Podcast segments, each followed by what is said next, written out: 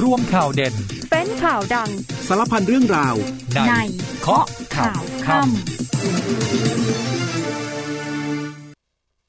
สวัสดีครับ ต้อนรับคุณผู้ฟังทุกท่านนะครับ ก็สู่รายการเคาะข่าวค่ำนะครับ พบกันวันนี้ประจำวันพุธที่ 16 สิงหาคม 2566 อยู่กับผมแจ็คสุพนันท์นิตมนตรีนะฮะอะ พบกันเป็นประจำครับ ทุกวันจันทร์ถึงวันอาทิตย์นะฮะเรียกว่าเจอกันทุกวันไม่เว้นวันหยุดเลยนะฮะ 19นาฬิกา30 นาทีถึง 20นาฬิกาโดยประมาณนะครับ ผ่านทางเครือข่ายวิทยุกองทัพบกกว่าร้อยสถานีทั่วประเทศไทย รวมทั้งติดตามเราแบบสดๆ ผ่าน Facebook Live ได้ด้วยนะครับ เข้าไปใน Facebook แล้วเสิร์ชคำว่าอ่า เพจสถานีข่าวสนามเป้านะฮะก็สามารถรับชมนะฮะกันแบบสดๆ ผ่าน Facebook กันได้ด้วยนะครับ หรือว่าถ้าเกิดเนี่ยติดตามรับฟังย้อนหลังได้ด้วยเช่นกันนะครับ ผ่าน Spotify เนี่ยเสิร์ชคำว่าเคาะข่าวข้ามอีกหนึ่งช่องทางเนี่ยวันนี้น่าจะต้องติดตามกันนะครับ ให้น้ำหนักเรื่องของการเมืองเป็นพิเศษ หลังจากที่รอกันมานานทำเอาทำลายทางการเมืองของไทยเนี่ยเลื่อนยกแผงกันมาเนี่ยตั้งแต่สัปดาห์ 2 สัปดาห์ก่อนเนี่ยแต่ว่าล่าสุดวันนี้เอง สารรัฐธรรมนูญมีมติเป็นเอกฉันท์ไม่รับคำร้องของผู้ตรวจการแผ่นดินเนี่ยที่ร้องไปให้นะฮะพิจารณาเรื่องของการเสนอ ชื่อคุณพิธาในการโหวตชิงนายกรอบ 2 ขณะที่ฝากฝั่งของก้าวไกลยันฮะพิธาจะไม่ยื่นสารรัฐธรรมนูญตีความเรื่องของการโหวตนายกซ้ำขอใช้กลไกสภายื่นยติทบทวนทันทีที่ประธานรัฐสภานัดโหวตนายก ซึ่งเนี่ยล่าสุดทางประธานวันนอเองเนี่ย คาดการณ์นะครับว่าน่าจะนัดโหวตนายกกันรอบ3เนี่ยในวันอังคารหน้า 22 สิงหาคมนะครับส่วนฝากฝั่งของเพื่อไทยก็เรียกว่าเดินหน้านะฮะขายนโยบายกันแบบจัดหนักจัดเต็มจริงๆนะโดยเฉพาะเรื่องของกระเป๋าเงินดิจิทัล 10,000 บาท เพื่อไทยยืนยันครับจ่ายเต็มเม็ดเต็มหน่วยฮะไม่มีช่องว่างให้ใครฉกฉวยโอกาสหาประโยชน์ระหว่างทาง ปิดโอกาสหักหัวคิวในทุกขั้นตอน ส่วนสานการทางภาคใต้ที่ปัตตานีมีปะทะเดือดนะคนร้าย เปิดฉากยิงสวนตำรวจดังสนั่นสุดท้ายถูกวิสามันดับเนี่ยแล้วก็อีกเรื่องสนั่นโซเชียลฮะกับกรณีกระบะนะฮะชนท้ายโรลส์รอยนะปรากฏว่าเรื่องพลิกครับ ยังไม่มีบทสรุปนะล่าสุดสาวจีนคนขับรถหรู เตรียมส่งทนายเข้าพบกับทางตำรวจนะเรียกค่าเสียหายยืนยัน ไม่ใช่คนใจดี แต่วันเกิดเหตุก็บอกว่าเกิดการสื่อสารผิดพลาด พูดไทยไม่ได้ เดี๋ยวช่วงนี้พักกันก่อนครู่หนึ่งฮะแล้วช่วงหน้ากลับมาติดตามรายละเอียดกันครับ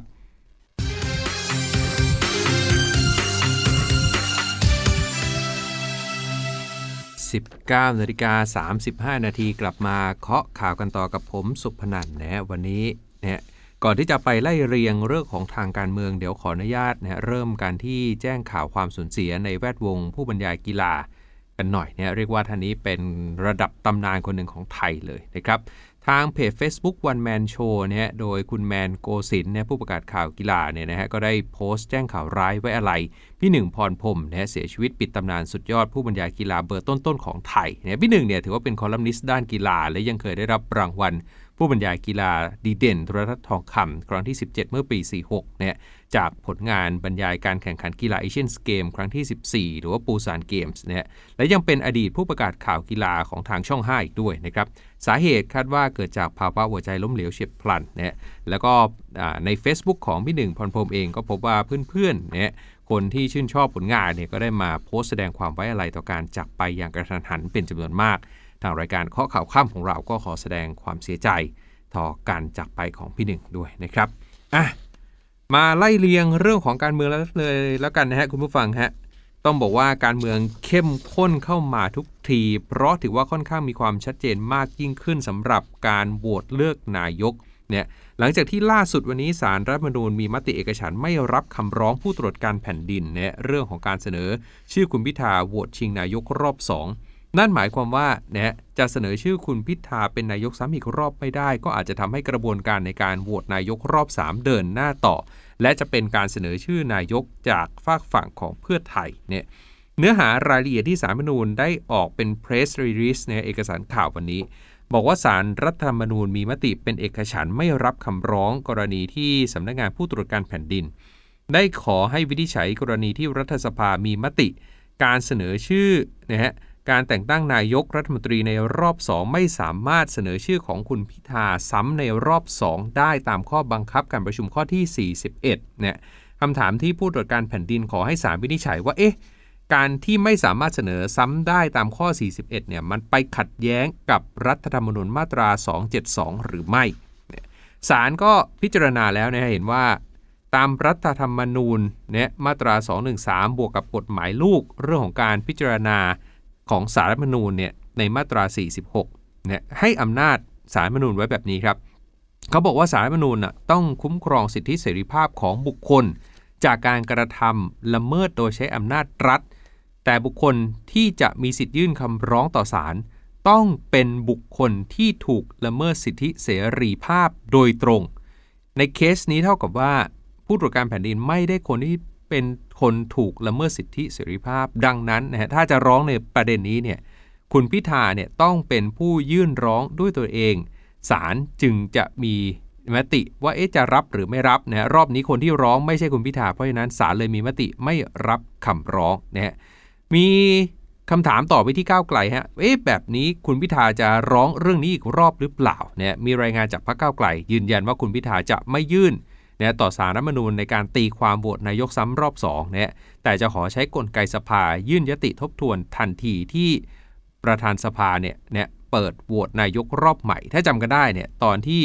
จะโหวตนะฮะรอบ 3 ตอนหน้าก่อนหน้าตอนนั้นเนี่ยนะฮะที่บอกว่ามี 2 วาระวาระแรกคือวาระในการโหวตนายกวาระที่ 2 คือ พิจารณาเรื่องของ 272 แต่ปรากฏว่าวันนั้นไม่ได้พิจารณาทั้ง 2 วาระ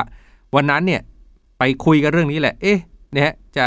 ทำได้หรือไม่ได้ทำได้หรือไม่ได้จนสุดท้ายก็สภาก็ล่มไปในวันนั้นนะในครั้งนั้นเนี่ยขณะที่คุณรังสิมันโรมนะจากพรรคก้าวไกลบอกว่าก้าวไกลเตรียมเสมอนะสภาทบทวน ห้ามโหวตนายกซ้ำหลังสารตีตกคำร้องยืนยันพัก ไม่ต้องการตีรวนทางการเมือง ที่ทำไม่ใช่เพื่อพิธากลับมาเป็นนายก แต่ทำเพื่อทุกพักนะครับเพราะมันจะเป็นบรรทัดฐานเป็นมาตรฐานที่จะใช้ในระยะยาวต่อไป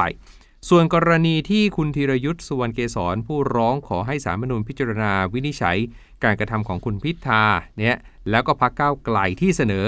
แก้ไขมาตรา 112 และหยิบเรื่องนี้ไปเป็นนโยบายหาเสียงเลือกตั้งเนี่ยการทำแบบนี้เข้าข่ายล้มล้างการปกครองระบอบประชาธิปไตยอันมีพระมหากษัตริย์ทรงเป็นประมุขหรือไม่เนี่ยเรื่องนี้ศาลรรัฐธรรมนูญพิจารณาคำร้องลงวันที่ 15 สิงหาบอกว่า เดี๋ยวขอขยายระยะเวลา ยื่นคำชี้แจงแก้ข้อกล่าวหาครั้งที่ 2 ออกไปอีก 30 วัน นับจากนะวันที่ครบกำหนดขยายระยะเวลาครั้งแรกแล้วเนี่ยมีคำสั่งอนุญาตตามคำตอบพูดง่ายๆ เลื่อนพิจารณาเรื่องนี้ไปก่อนนะขอให้เวลาในการยื่นนะรายละเอียดในการชี้แจงข้อกล่าวหาอีกครั้งหนึ่งนะครับเพื่อจะได้พิจารณาอย่างรอบคอบรัดกุมที่สุดนะครับอะขณะที่วันนี้นะฮะล่าสุดนะฮะประธานรัฐสภาอาจารย์วันนอนนะครับนายวันมูฮัมหมัดนอมาทาเปิดเผยครับว่า ได้หารือกับประธานวุฒิสภาแล้วนะครับ ว่าการโหวตนายกรอบหน้าจะตรงกับวันอังคารที่ 22 สิงหาทางนี้จะให้ฝ่ายกฎหมายดูรายละเอียดคำวินิจฉัยของศาลอีกครั้งนะครับแล้วก็จะไปนัดประชุมวิป3ฝ่ายกันในวันศุกร์นี้นี่ย18 สิงหาเพื่อออกหนังสือเชิญ สมาชิกรัฐสภาประชุมต่อไปนะครับส่วนนี่คดีของคุณศักดิ์สยามชิดชอบรัฐมนตรีว่าการกระทรวงคมนาคมในกรณีถือหุ้นบุรีเจริญเนี่ยจะทำให้ความเป็นรัฐมนตรีของคุณศักดิ์สยามสิ้นสุดลงหรือไม่ วันนี้ประเด็นนี้สารรัฐมนูญยังไม่ได้มีคำวินิจฉัยนี่ยังอยู่ระหว่างการอภิปราย คำร้องเรื่องนี้นะครับเป็นคำร้องที่ทางสสพักร่วมฝ่ายค้านเดิมเนี่ยนะฮะจำนวน 54 คนยื่นต่อประธานสภา ให้ตรวจสอบครับว่าไอ้คุณศักดิ์สยามเนี่ยรัฐมนตรีว่าการกระทรวงคมนาคม ที่ไปถือหุ้นเป็นเจ้าของห้างหุ้นส่วนจำกัดบุรีเจริญคอนสตรักชั่นเข้าไปเกี่ยวข้องกับการบริหารจัดการการถือหุ้น และก็กิจการเนี่ยเป็นการกระทำที่ต้องห้ามตามรัฐธรรมนูญมาตรา 187 ประกอบ นี่ยพระราชบัญญัติการจัดการหุ้นส่วนและหุ้นของรัฐมนตรีในมาตรา 4 วงเล็บหนึ่งจะเป็นเหตุให้ความเป็นรัฐมนตรีของคุณศักดิ์สยาม สิ้นสุดลงตามมาตรา 170 วรรคหนึ่งวงเล็บ 5 หรือไม่เนี่ยเรื่องนี้เองคุณศักดิ์สยามบอกว่าไม่ได้เป็นกังวลครับ เชื่อมั่นในกระบวนการยุติธรรม ไม่มีอะไรที่ต้องชี้แจงเพิ่มเติม เพราะได้ชี้แจงไปครบถ้วนหมดแล้วสำหรับพยานหลักฐานที่ได้ยื่นต่อศารรัฐธรรมนูญไปแล้ว มีความมั่นใจยืนยันตั้งแต่แรกอยู่แล้ว เพียงแต่ว่าในการชี้แจงเนี่ยนะฮะก็ชี้แจงไปตามกระบวนการยุติธรรมไม่ได้เอามาสู่การถแถลงข่าว เนื่องจากเชื่อมั่นในกระบวนการยุติธรรมของไทยนักข่าวก็ถามว่าเอ๊กังวลหรือเปล่าว่าเรื่องนี้จะไปกระทบกับการแบ่งการจัดสรรเก้าอี้รัฐมนตรี เรื่องนี้คุณศักดิ์สยามบอกว่าไม่เกี่ยวกันไม่กังวล เชื่อว่าจะไม่กระทบกับการทำงานร่วมกับรัฐบาลใหม่ และขอน้อมรับคำวินิจฉัยจากศาลรรัฐธรรมนูญ มาดูความคืบหน้าการจัดตั้งรัฐบาลของเพื่อไทยกันหน่อยเนี่ยวันนี้สสจังหวัดแพร่ของเพื่อไทยคุณวรวัตรเอื้ออภิญญกุลนะครับเปิดเผยว่าตอนนี้เนี่ยการเจรจาพูดคุยกับพักร่วมต่างๆ ยังไม่เสด็จน้ำดีเสียทีเดียว คาดว่าแกนนำของพักร่วมจะมีการพูดคุยหารือ เรื่องเก้าอี้รัฐมนตรีกระทรวงต่างๆ เสด็จน้ำก่อนวันโหวตเลือกนายกหนึ่งวัน พอคุยกันแล้วเนี่ยจะต้องมีการเซ็น MOU หรือเปล่าเนี่ยนักข่าวก็ถามต่อคุณวรวัตรบอกว่าไม่จำเป็นหรอกที่จะต้องเซ็น MOU มันเหมือนการซื้อใจกันก่อนวันโหวตนะฮะพร้อมระบุกระแสข่าวที่ว่าแต่ละพักตอนนี้เหมือนจะวางตัวบุคคลดำรงตำแหน่งกระทรวงต่างๆ ไว้แล้วเนี่ยยืนยันว่าข่าวนี้ไม่ได้ออกจากเพื่อไทยออกจากพักไหนก็ไปถามพักนั้นเอาประมาณนั้น ที่ผ่านมายังไม่ได้ข้อสรุปในเรื่องนี้ แต่ยอมรับว่าพักเพื่อไทยจำเป็นต้องเดินหน้าแก้ไขปัญหาเศรษฐกิจ จึงมีโอกาสที่ จะรับผิดชอบกระทรวงเศรษฐกิจสำคัญสำคัญไว้ในอ้อมกอด ไม่ว่าจะเป็นกระทรวงพาณิชย์ ไม่ว่าจะเป็นกระทรวงการคลังเนี่ยเพื่อจะขับเคลื่อนนโยบายต่างๆ ที่ได้หาเสียงไว้นะครับ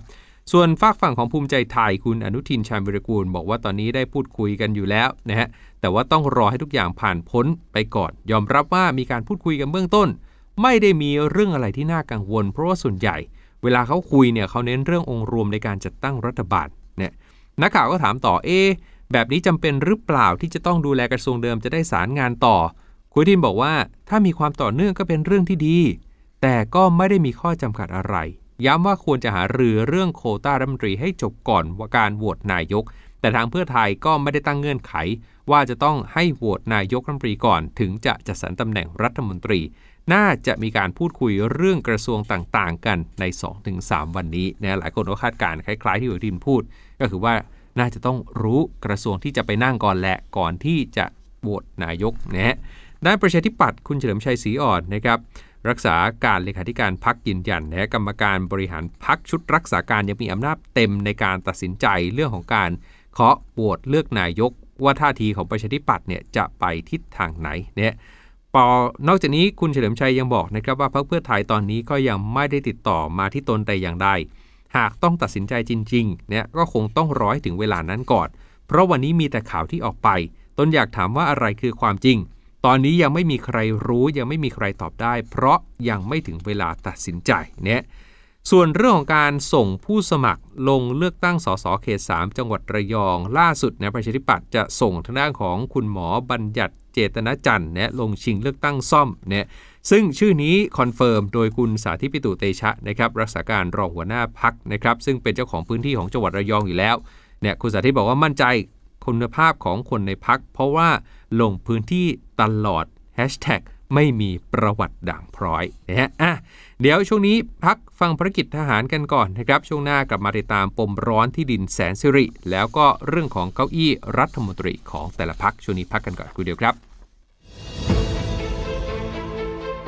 กองทัพบกเพิ่มศักยภาพกำลังพลด้วยการฝึกฝนความชำนาญตามตำแหน่งหน้าที่ และยังพร้อมออกให้การดูแลช่วยเหลือประชาชนในทุกพื้นที่ทั่วประเทศ เริ่มกันที่กองพันฐานปืนใหญ่ที่ 15 กรมฐานปืนใหญ่ที่ 5จัดการเรียนการสอนวิชาเหล่าทหารปืนใหญ่ ให้กับกำลังพลเพื่อพัฒนาความรู้ความสามารถ เพิ่มประสิทธิภาพความชำนาญตามตำแหน่งณค่ายเทพสตรีศรีสุนทรอำเภอทุ่งสง จังหวัดนครศรีธรรมราชกองพันฐานราบที่ 2 กรมฐานราบที่ 8 ส่งเจ้าหน้าที่เสนารักษ์ให้บริการทางการแพทย์กับประชาชน โดยเฉพาะกลุ่มผู้สูงอายุ บ้านภูพานคำอำเภอเมือง จังหวัดหนองบัวลำพู เพื่อแนะนำการดูแลสุขภาพเบื้องต้น พร้อมแจกจ่ายยาสามัญประจำบ้านในกรณีเจ็บป่วยไม่หนัก เพื่อช่วยลดค่าใช้จ่าย และไม่เสียเวลาเดินทางไปโรงพยาบาลกองกำลังผาเมืองร่วมกับทีมแพทย์ฉุกเฉิน ส่งอากาศยานรับผู้ป่วยวิกฤต กล้ามเนื้อหัวใจขาดเลือดอายุ 61 ปี จากโรงพยาบาลชัยปราการ ไปรักษาต่อที่โรงพยาบาลนครพิงจังหวัดเชียงใหม่อย่างปลอดภัย เป็นการนำยุทธปกรณ์ มาใช้ให้เกิดประโยชน์สูงสุดกับประชาชน กองพันฐานราบที่ 3 กรมฐานราบที่ 8 ซ้อมแผนเผชิญเหตุ การปฐมพยาบาล การช่วยชีวิตและการส่งต่อ เพื่อเตรียมความพร้อม และทำการฝึกยิงปืนด้วยกระสุนจริง กรณีเกิดเหตุฉุกเฉิน กองกำลังสุรศักดิ์มนตรี โดยกองร้อยเฉพาะกิจทหารพรานที่ 2106 หน่วยเฉพาะกิจทหารพรานที่ 21 ร่วมทำการพัฒนาแหล่งน้ำและกำจัดวัชพืช ในสระน้ำสาธารณะสวนเขื่อนณวัดศรีสะอาด บ้านหนามแทงตำบลด่านซ้ายอำเภอด่านซ้ายจังหวัดเลย นอกจากเพื่อสร้างความสามัคคีแล้ว ยังเป็นแหล่งน้ำสะอาด และช่วยป้องกันปัญหาน้ำท่วมขังในพื้นที่ด้วย และหน่วยเฉพาะกิจกรมทหารพรานที่ 36 จัดเรือเร็วปฏิบัติการรับผู้ป่วยเด็กชายอายุ 8 ปี มีอาการไข้สูงหนาวสั่นและชักเกร็งจากท่าเรือบ้านศพเมย พร้อมประสานรถพยาบาลมารับตัว เข้ารักษาต่อที่โรงพยาบาลศพเมยกำลังพลของกองทพบกพร้อมเสมอ ที่จะให้การช่วยเหลือดูแลประชาชนให้ปลอดภัย แม้จะอยู่ในพื้นที่ห่างไกล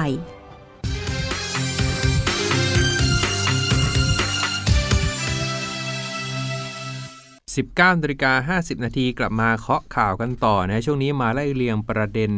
เรื่องของการซื้อขายที่ดินเนี่ยสุขุมวิท 55 กันหน่อยเนี่ยก่อนหน้านี้เองเนี่ย ถ้าจำกันได้ตั้งแต่คุณชวิตออกมาแฉเรื่องนี้แสนสรีก็รีบออกแถลงการออกแถลงข่าวมาเป็นลักษณะ press release เนี่ยแล้วก็ล่าสุดวันนี้เองทางเจ้าตัวคุณเศรษฐาออกมาตอบโต้คุณชวิตยืนยันการบริหารแสนสิริเนี่ยเป็นไปตามหลักธรรมพิบาล ซื้อที่ดินก็ถูกต้องนะฮะตอนนี้คุณเศรษฐาบอกว่าเดี๋ยวให้ฝ่ายกฎหมายไปรวบรวมข้อเท็จจริง ยืนยันพร้อมให้ตรวจสอบแต่ต้องไม่บิดเบือนเนี่ย คุณเศรษฐาทวีสินคนดิเดตนายกรัฐมนตรีในโคต้าของเพื่อไทยได้โพสต์ Facebook ถึงกรณีที่คุณชูวิทย์เนี่ยได้ออกมาแถลงข่าว เกี่ยวกับการซื้อขายที่ดินแปลงสุขุมวิท 55 ซึ่งปัจจุบันเป็นที่ตั้งของโครงการคุณบายอยู่ คุณเศรษฐาบอกว่าอดีตเนี่ยเคยบริหารแสนสิริมากว่า 30 ปี ผ่านวิกฤตมาหลายครั้งยังเติบโตได้อย่างแข็งแกร่งจนเป็นบริษัทอสังหาแนวหน้าของประเทศ มีสินทรัพย์นะฮะรวมๆเนี่ยหนึ่งแสนสามหมื่นล้านกำไรกว่า 4,000 ล้านต่อปีเนี่ยที่ผ่านมาได้รับการยอมรับเชื่อถือทั้งจากลูกค้าผู้ถือหุ้นและสังคมทั่วไป ตรงนี้น่าจะเป็นเครื่องยืนยันระดับหนึ่งได้ว่าแสนสุริได้บริหารแนะอย่างมีธรรมพิบาลและถูกต้องสำหรับการตรวจสอบจากทุกฝ่ายเป็นเรื่องที่ยอมรับได้พร้อมให้ตรวจสอบ แต่การตรวจสอบคุณเศรษฐาบอกว่าต้องตรวจสอบอย่างสร้างสรรค์ ทำด้วยเจตนาที่บริสุทธิ์ มีข้อเท็จจริงถูกต้องไม่บิดเบือน หรือนำเสนอข้อมูลอันเป็นเท็จ ในขณะที่ตนเองเป็นผู้บริหารบริษัท ที่ดินทั้งแปลงสารสินเนี่ยก็ซื้อมาในราคาตลาดที่เหมาะสม ส่วนที่ดินแปลงทองหล่อเนี่ยก็ซื้อมาในราคาตารางวาละ1ล้าน1แสนบาทก็เป็นไปตามราคากลไก ตามตลาดปกตินะฮะจริงๆ ในเพจของแสนสิริเขาก็ทำเทียบราคาที่ซื้อไว้นะตั้งแต่ปี 51เนี่ยดังนั้นการกระทำใด ๆ ที่บิดเบือนไม่เป็นความจริง ฝ่ายกฎหมายจะรวบรวมข้อมูล เพื่อพิสูจน์ข้อเท็จจริง และต่อสู้ตามกระบวนการยุติธรรมจนถึงที่สุด การที่ฝ่ายกฎหมายของบ้านเมืองเข้ามาตรวจสอบเป็นเรื่องถูกต้องพึงกระทำแต่การที่บุคคลหนึ่ง ปลุกปั่นตั้งสมมติฐานขึ้นมาเอง โดยมีเป้าหมายบางประการ คุณเศรษฐาบอกว่าเรื่องนี้เป็นเรื่องที่ไม่ถูกต้อง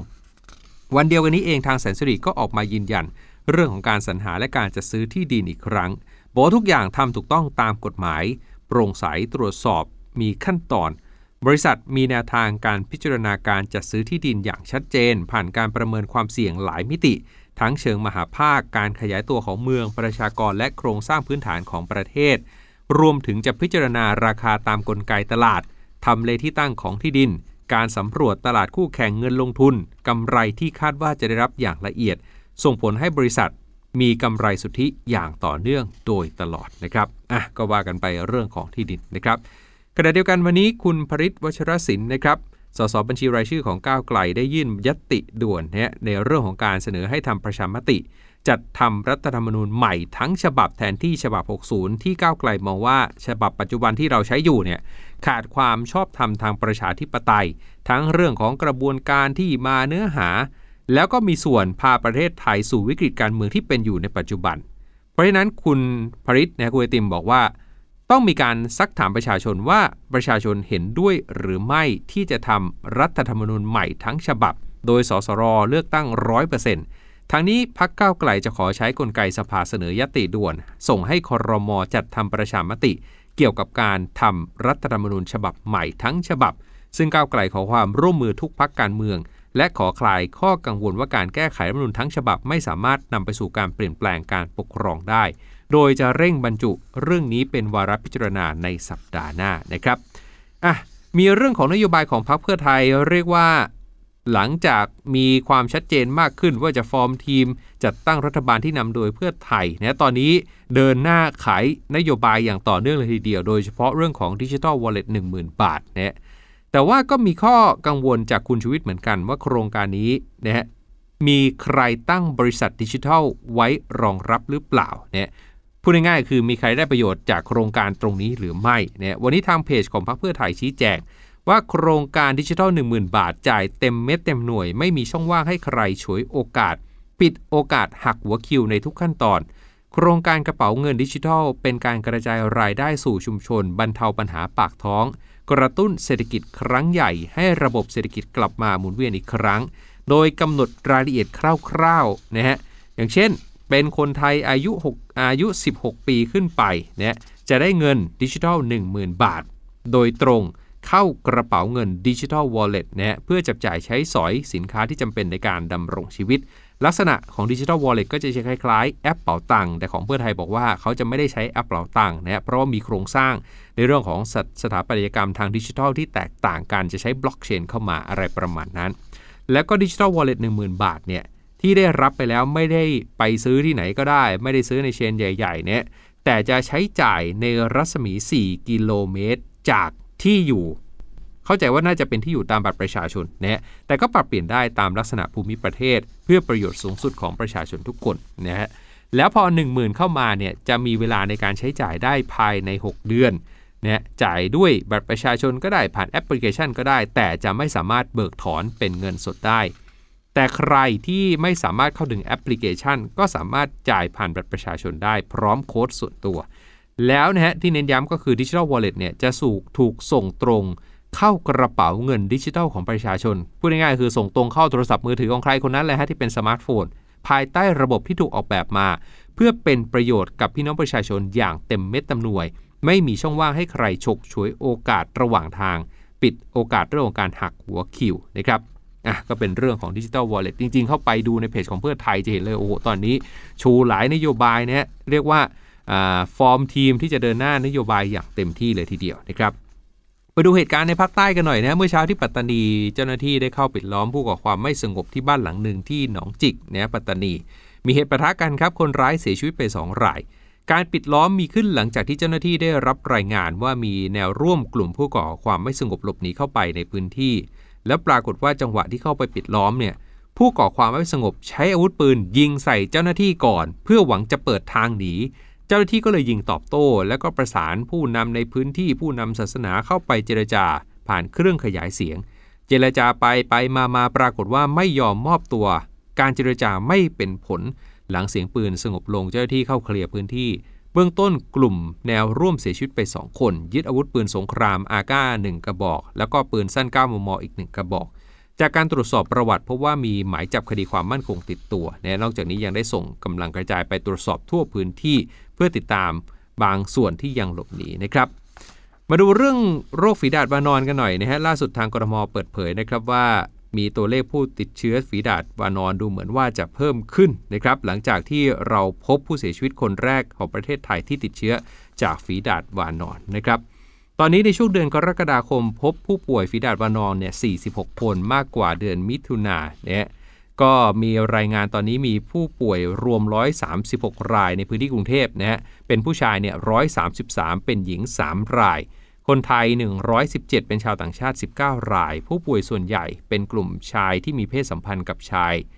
121 คน และปรากฏว่ามีปัจจัยเสี่ยงเรื่องของ HIV ร่วมด้วยเนี่ย พฤติกรรมเสี่ยงหลักๆ ก็คือการมีเพศสัมพันธ์กับคนแปลกหน้าที่ไม่รู้จักนะก็เลยมีการติดเชื้อฝีดาดหวาดนอนนะครับอะอีกเรื่องหนึ่งที่เรียกว่าแชร์กันสนั่นโซเชียลฮะสำหรับเรื่องของกระบะชนท้ายโรลส์รอยเมื่อ 2-3สาวันก่อน หลายคนน่าจะได้เห็นเรื่องนี้ในหน้า feed กันแล้ว โดยเฉพาะเรื่องของราคารถโรลส์รอยคันนั้น 32 ล้านนะฮะหลังเกิดเหตุเจ้าของรถ นะฮะที่ขับรถหรูเนี่ยก็เป็นชาวต่างชาติแค่ลงมาดู แล้วก็ขับออกไป มีการตั้งข้อสงสัยว่าเจ้าของรถคันดังกล่าวดูเหมือนว่าใจดีใจดีทำไมถึงไม่เอาเรื่อง ล่าสุดดูเหมือนว่าเรื่องจะพลิกนะฮะมีรายงานว่าสถานีตำรวจทางหลวง 1 กองกับการ 8 ของลาดกระบังเนี่ยคนขับรถโรลสตอยเนี่ยเป็นสาวจีนเตรียมส่งทนายเข้าพบตำรวจนะฮะบอกว่าไม่ใช่ใจดีแต่พูดภาษาไทยไม่ได้ เขาบอกวันนั้นสื่อสารกันผ่านแอปแปลภาษา แล้วอาจจะมีการเข้าใจที่คาดเคลื่อนนะฮะก็เดี๋ยวหลังจากนี้ก็คงเรียกเจ้าของรถกระบะมาเคลียร์เรื่องของค่าใช้จ่ายกันนะครับเอาละวันนี้หมดเวลาของเคาะข่าวค่ำแล้วนะครับ ผมสุพนันทิตมนตรีลาคุณผู้ฟังไปก่อนนะครับ สวัสดีครับ